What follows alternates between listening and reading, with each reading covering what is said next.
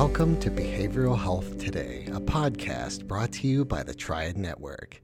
This podcast is designed to share trending topics occurring within the world and our communities and bring them a behavioral and mental health perspective. Welcome to Behavioral Health Today, a Triad production. I'm your host, Dr. Graham Taylor, and my guest today is Elise Cole Grant. Elise has her MBA from New York University's Stern School of Business and is currently the Chief Information Officer at Coordinated Behavioral Care's Innovative Management Solutions. Elise oversees implementation and utilization of a data analytic platform across two large behavioral health networks covering over 160,000 patients. She also manages vendor relations and partnership strategies and assists with identifying and managing new business service lines to provide sustainable and scalable solutions across mental health networks. Elise, it's so nice to have you here. Welcome to the show. Uh, thank you for having me. I'm glad to be here today. It's nice to have you. You know, uh, while I know we're going to be jumping in in just a minute around digital trends and improving mental health with digital health, everybody that I get a chance to interview in the podcast typically has a meaningful story that brought them into the mental health field. And your story involves somehow bringing your MBA into this health information technology. But I'd love to understand what it was that might have been the impetus to come into this field the way you have. I noticed too that most people have a personal story that really brings them into the behavioral health community based industry. And mine is I grew up in Berkeley, California. My mom is a teacher, my dad is an artist, and I have a younger brother, Raymond. Now, like most siblings, when they're young, is they take bubble baths together at night. So every night, or almost every night, my brother and I took bubble baths together, and we would have these bubble bath wars where we would splash each other as hard as we could, and we would declare victory the moment the other person gave up, right?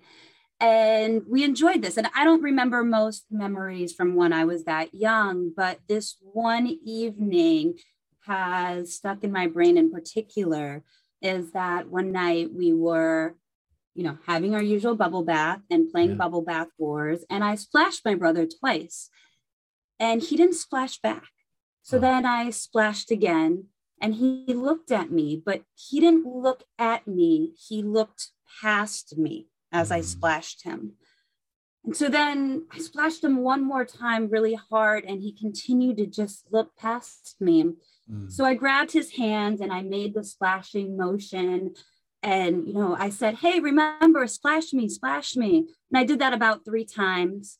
And then I paused and then I picked my hands back up and I splashed him three more times. Mm. And there was nothing.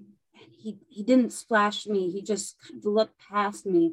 And from that moment, I knew that something had changed with my brother, that it was different than the nights before. uh And at that time, they didn't diagnose autism as early as they do now.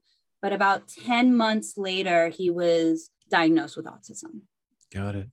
I love this idea of, I want to just frame, I don't know what, if I'll have any resonance later on in our talk but this idea you grabbed his hands there's something something about that let's just name that and as we kind of go on here what you're doing in your work where maybe you're helping people's hands get grabbed to be helped and for things to be looked at here but there's something there's something very touching about that yeah you know putting yourself out there to help individuals who may not have a voice yeah. is something that I didn't realize at the time that was leading me into more of the behavioral health side of things. Yeah. But now stepping back, I realized that if I can help individuals have a voice in this world, for those that don't necessarily have a voice or don't know how to speak up, then that that's what I want to do and I do it in a very different way. I'm not a service provider, right? I don't have direct relations with the patient populations we mm-hmm. serve, but I advocate in different ways. I advocate in technology solutions and funding mechanisms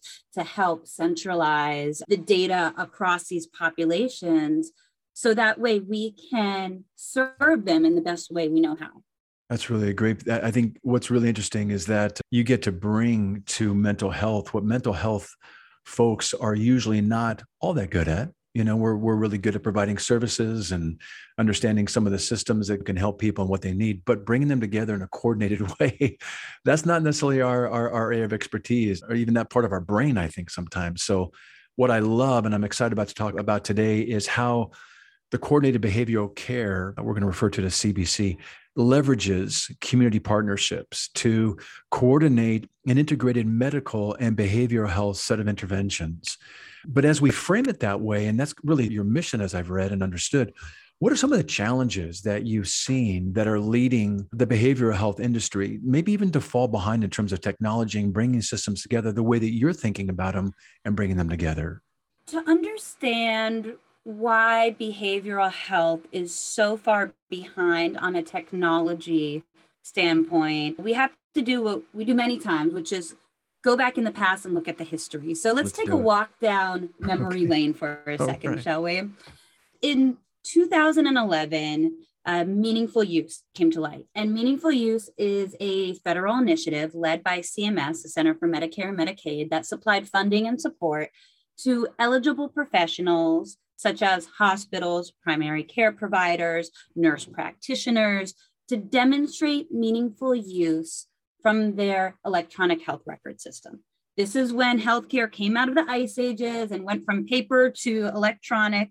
And we move, we slowly move folks more into the digital space, right?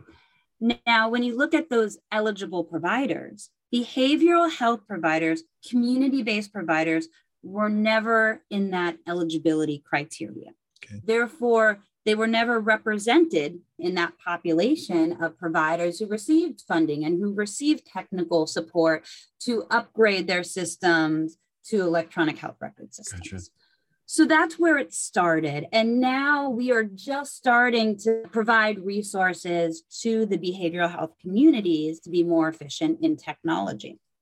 Still, it created an infrastructure problem where the medical field, the physical health space is now, you know, using their EHRs and they're starting to use digital health technologies and we're talking about big data and analytics when in reality, you know, there's a lot of assumptions that all providers have these technologies accessible to them, but behavioral health providers are really just getting started. Right. You know, and New York State is fairly progressive when it comes to healthcare and when it comes to providing grants for behavioral health providers. And the money we see generally flows to the service delivery side. Mm. Which is great, right? And based on the administration at the time, you know, more money flows or less money flows to the service delivery side. But on the flip side of that is that there's not a lot of money that flows to the administration and the technology side. So, although the delivery of care might be very innovative and progressive, the technology is behind yeah. because there are not a lot of resources in that area. You know, that makes a lot of sense to me. You know, when you think about the growing need in mental health, this idea of kind of having siloed services is not going to meet the need anymore. There has mm. to be some kind of a coordinated integrated way of looking at the different levels of need, whether it's primary, secondary, tertiary, whatever it's going to be for someone, including you know the the, the medical health side.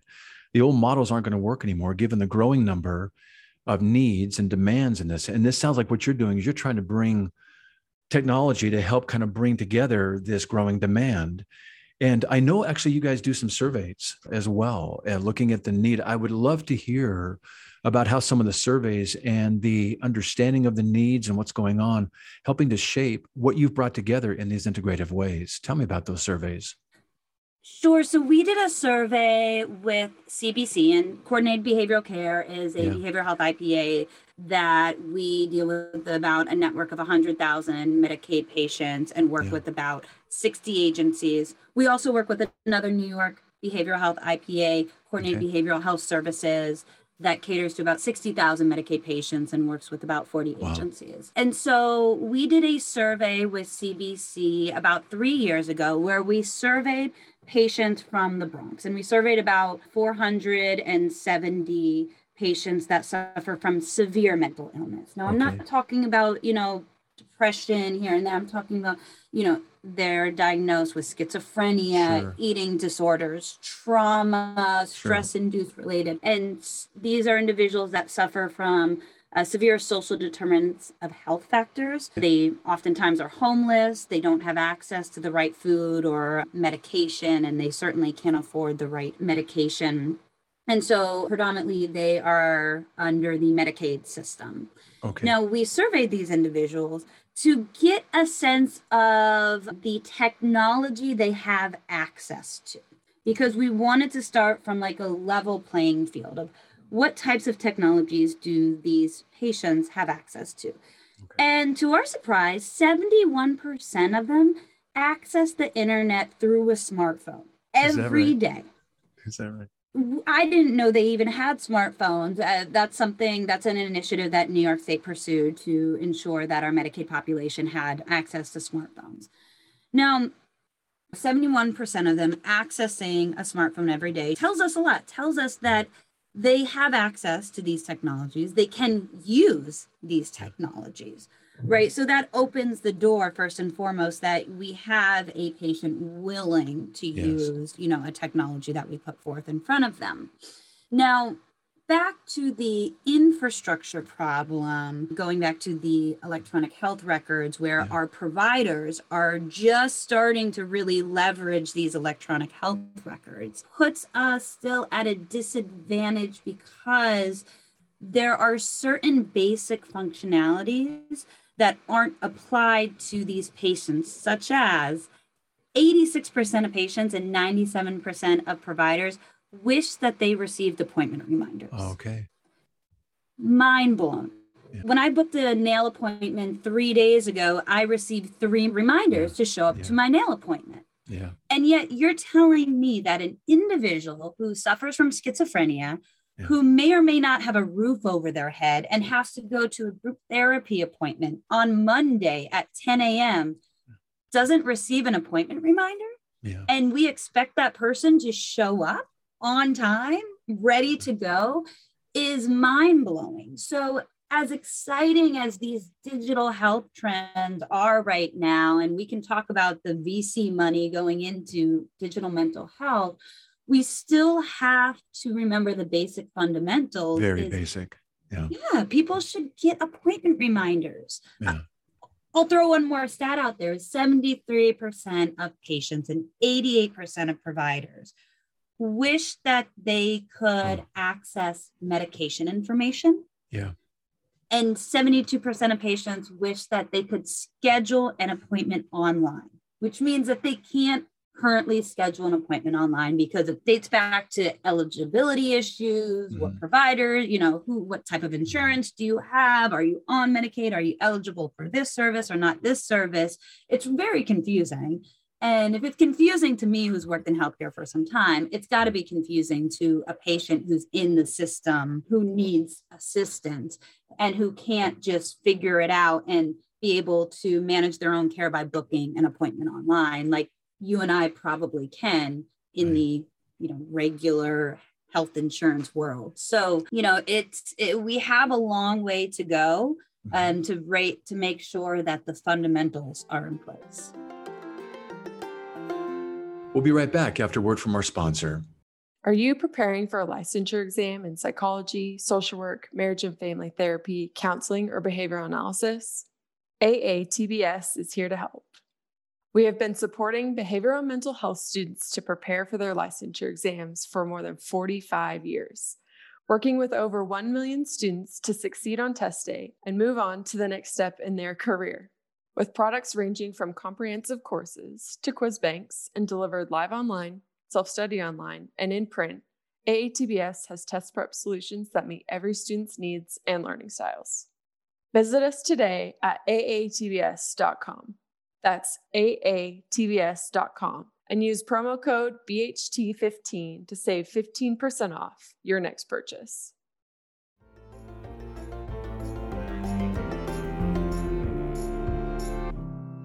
Isn't it interesting? Sometimes, you know, we're we're so caught up in what seem to be the bigger, more important things that we forget that there are some basic stepping stones. Send out an appointment, find out more about information on medication, schedule your own appointment. These little, you know, kind of in the weeds things that we think they are, we, we forget about those, but those are the ones that bring people into the office or get them to the group you were talking about and get them the services that they need. And I like this idea that you're finding out what people have access to, what they're going to be referencing, and how they can use that as a basic start to get some of these needs met. You you mentioned also some of the VC money coming in, as well as some of the trends, you know, in healthcare. You're talking about kind of booming. Talk about those two pieces coming in as well. In yeah. 2001, we saw about 30 billion dollars of VC money going in, pouring mm. into digital health. $5.1 billion, approximately, depending on which report you read, is mental health care.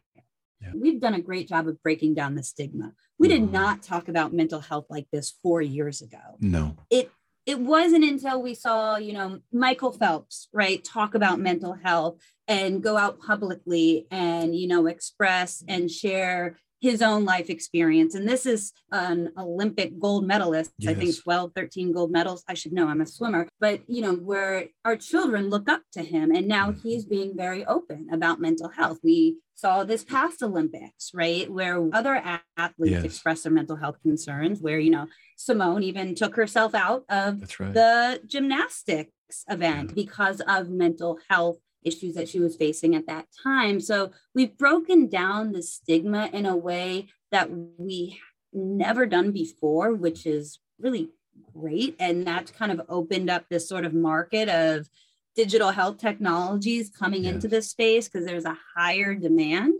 And you know, we when we say digital health, we have to talk about telehealth because telehealth is a booming category. I think the last report I read, about $9.5 billion of VC funding have been poured into telehealth solutions. Yeah. And it was really triggered by the pandemic, right? Is that all of a sudden we were stuck at home and we needed a way to get care. Everyone's realizing that they are having some mental health crisis and we don't want to prevent folks from getting care. So telehealth really came to play, which going back to that survey I mentioned, is transportation was the number one barrier to care for our, our Medicaid population. Right.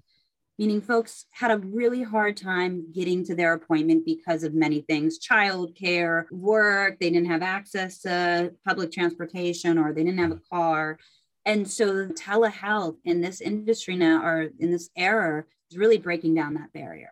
Absolutely. I love that. You know, it's interesting serendipitously. I, I want to riff off a little something you said right there. You know, the pandemic really, interestingly enough, helped us break down the stigma mm-hmm. because this was a worldwide pandemic. It wasn't like, oh, those people over there are kind of anxious or those people over there are kind of depressed. And mm-hmm. everyone got affected in some way by the mandates for isolation and, you know, kind of quarantining. Everybody was disconnected from relationships. People were homebound, et cetera everybody experienced some kind of symptomatology, didn't they? Whether it's just an anxiousness about the uncertainty of life or the existential things that got kicked up, or just the isolation and withdrawal that we had to mandated to do to stay safe. But everybody experienced something. So it's not so much about, oh, that guy over there in the corner, you know, he's having a hard time. We all had a hard time. Yeah. It's and not so taboo anymore. It's not taboo about. anymore. Yeah. And we all have something, you know, to greater or lesser degrees. And what you're saying is you're bringing together some services for those that might be more challenged in some areas with diagnoses that are a little bit more significant in terms of their impact and their life change but finding ways to help them have some success in their lives you do a number of things too i know um, you have a couple of programs you have a health home program mm-hmm. you talked about cbc's ipa i would love to hear a little bit more about the health home i know it, it's a group of healthcare providers and service providers collaborating really to try and ensure that, like you said, the Medicaid beneficiaries with you know complex chronic mental illness uh, and or some other behavioral health disorders are receiving the services that they need. These are some really great programs. Yep. So we CBC operates in our mission to improve the continuity of care, right? Yeah. From when you need care to when you go into the hospital from when you are admitted or discharged out of the hospital and going back into the community and making sure that we are sending providers to your residence, to the hospital yeah. to meet you. So that way that you can reintegrate back into the community. And yeah. the health home is a state funded program where there's various health homes. CBC has one of the largest health homes in New York State. And I think we provide services to approximately 20,000 patients. And in addition to the health home, we have various other programs, such as the Pathway Home, which is a very intensive program that meets individuals who are discharged out of a psychiatric hospital and is about anywhere from a three to nine month program, helping that individual integrate back into the community Absolutely and provides love their program. Yeah. Oh, it provides. They've been on our show. They've been on our podcast. Oh, they have. Phenomenal oh, well, okay. Group phenomenal yes. group. I'm so glad you're mentioning them because it's it's outstanding. Yeah, it's pretty impressive. And when you're talking about you know community-based care and social determinants of health, you know yes. it's the the program is flexible enough to use dollars to yeah. provide someone a gym membership or someone you know help someone go to the grocery store and or the shop. phones you talked about earlier. In fact i was thinking about the pathways home because i know it's one of the things they did and i was i didn't know that they were you know were going to be referenced in the show mm. but i'm glad they are because that's we're, we're providing people with some basic things that allow success to be experienced. Yep. Yeah. Love it. Yep. And, you know, where I kind of fit in and where our department or our company fits in is when you're providing those services, how do you track those services? How do you track the progress of someone's care and show that they are improving their care? They're improving the quality of life, which yeah. is harder to do in the behavioral health side of things because it's not so much medical. There's not numbers. It's not like you're on a scale right. and you're tracking your blood pressure. That's right. It's you're tracking your depression and one person's depression and the other person's depression right. could be completely different you know mm-hmm. and yet you guys fall on the same scale so to speak so it, it's you're dealing with not quantitative data you're dealing with qualitative data yeah. and how do we quantify qualitative data it, it's hard to do. And right now we're working on and we're building a centralized business intelligence platform to centralize the data to try to break down those data silos and feed them into the same yeah. place so then we can really track performance measures over time for the population that we serve and be bigger players in a what we call value-based payment arrangement where yes. we are receiving incentives based on the value we bring to an individual as opposed to the quantity of services we bring right. to an individual what i like about your saying there is too is that you know we can look at you know one's depression anxiety one's maybe episodes with bipolar or schizophrenic, you know, type episodes go up and down, and they do vary. But another way to measure these performance measures is through other ways that are telling about the effectiveness of the services you guys are doing.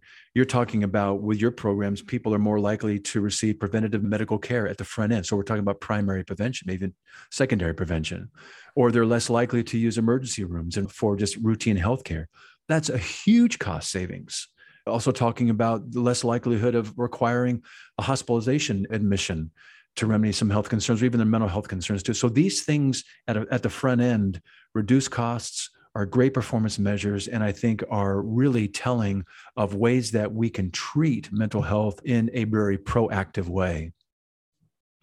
Eh, you know, and it's easy to talk about it from the high level, and people are like, oh, that's great, decrease hospitalizations. Let me share a story where I personally witnessed a situation. I was at the Dunkin' Donuts and I was at like 11:30 at night across the street from Port Authority in New York City. I was waiting for my friend to meet me to go out somewhere. And there was an individual, he was obviously homeless and he was on his phone. He was sitting across, you know, the Dunkin' Donuts from me. And I think he was probably just trying to stay warm. And he asked me what time it was. I told him the time he said, you know, where's your boyfriend? I said, I don't have one. At the time, I didn't. I'm engaged now. He said, oh, that's crazy. And I was like, I know. I think it's crazy too. And then we kind of laughed and shared a, a few more back and forth sentences. And then kind of he went back to his, you know, side of Dunkin' Donuts and I stayed in mine. And about two minutes passed. and two police officers walk in Dunkin' Donuts and they say mm-hmm. to the gentleman, okay, it's it's time to leave. And the guy says, ah, you know, can you give me a ride to this shelter? And the officer's like, I can't give you a ride, guy. Like you, you just got to leave. And he didn't want to go anywhere. But as the police officers continued to say, hey, you really need to mm-hmm. get up and leave this area, the gentleman, he, he switched, right? Something triggered him and he began to get very defensive. And he said, Oh, I saw you guys drag my brother down the street. And he was obviously remembering an episode from something that happened, I don't know, maybe years ago, maybe decades ago, an altercation with him and his brother and uh, another policeman, you know, and I could tell that the situation was escalating yeah. very quickly. And this other officer, he called, I guess it was a therapist or maybe a case manager on his phone he said, Hey, can you talk to this guy? and he put the phone, and this was right, this was before the pandemic, really before telehealth kicked off. He gave the gentleman the phone, and this woman, I could just hear her voice talk to this gentleman for about three minutes, asked yeah. where he needed to go, what he was doing, what he had plans, if he needed a subway ticket or whatnot. And the guy immediately calmed down. The mm-hmm. officer gave him a subway card and then the gentleman left. Now, I forgot to mention that the officers, as the situation was escalating, the officer said, Well, I can send an ambulance to come pick you up. And the guy's like, I don't need an ambulance. I need to go to the shelter. Just leave me alone. And I was just thinking, wow, if that officer didn't call that woman, who I assume was a case manager or therapist, they would have called an ambulance. I don't know, that's $5,000 or something, sent this guy to the hospital to wait in the hospital for another awesome. few hours, taking up thousands of our tax paying dollars because there were no other resources for the policemen at the time, right? Yeah. I, what are the policemen going to do? Give the guy a ride? Maybe, but who knows what that would have turned into. So it just goes to show you that small, minor, detailed steps yes. in a workflow can save the system. If that night it saved the system $10,000, $15,000, $20,000 maybe, imagine if that workflow was streamlined. Imagine how much money we could save the system. Let alone, like you're saying, further traumatize this guy Absolutely. and put him oh. through just a hellish, tormenting time that would have been just so antithetical to what he needed. And how cool yeah. to notice these things. So you're talking about we can get an appointment to them, they can check medications, they can call a therapist in that moment. And we're talking about the performance measures that also involve the significant, significant cost savings in this process. We even here, as we talk about this uh, CBC's IPA, you know, offering some of your comprehensive health care network with serious, again, behavioral health disorders you brought together a, a, a group of primary health, behavioral health, coordinated care, recovery, supportive housing as well, mm-hmm. social service interventions in all five boroughs of New York. Yes. Yeah, so we've catered to, I think, like I said, 100,000 Medicaid okay. patients, provide all types of services from clinics to substance use treatment to mm. residential facilities, homeless shelters. You have over 50, yeah, you have over 50 health and human services organizations yes. all, all working together in this coordinated fashion. It, it's pretty incredible, you know, and it's, it's, I say it's incredible because it's easier said than done, right? Yeah. These are all entities that have their own contracts, their own business lines, and now yeah. we are working together, operating as one unit, dealing with many overlapping patients that kind of go from agency to agency. And what I've done with my team is really learn how to track these patients and how to centralize the data that we're pulling and identify some measures of improvement and identify some performance measures for those patient populations. So that way we can further work as a unit across, I believe now it's 65 or 63 agencies, you know, work across those 63 agencies to try to move the needle slightly in mm-hmm. the care that we provide. It's really good.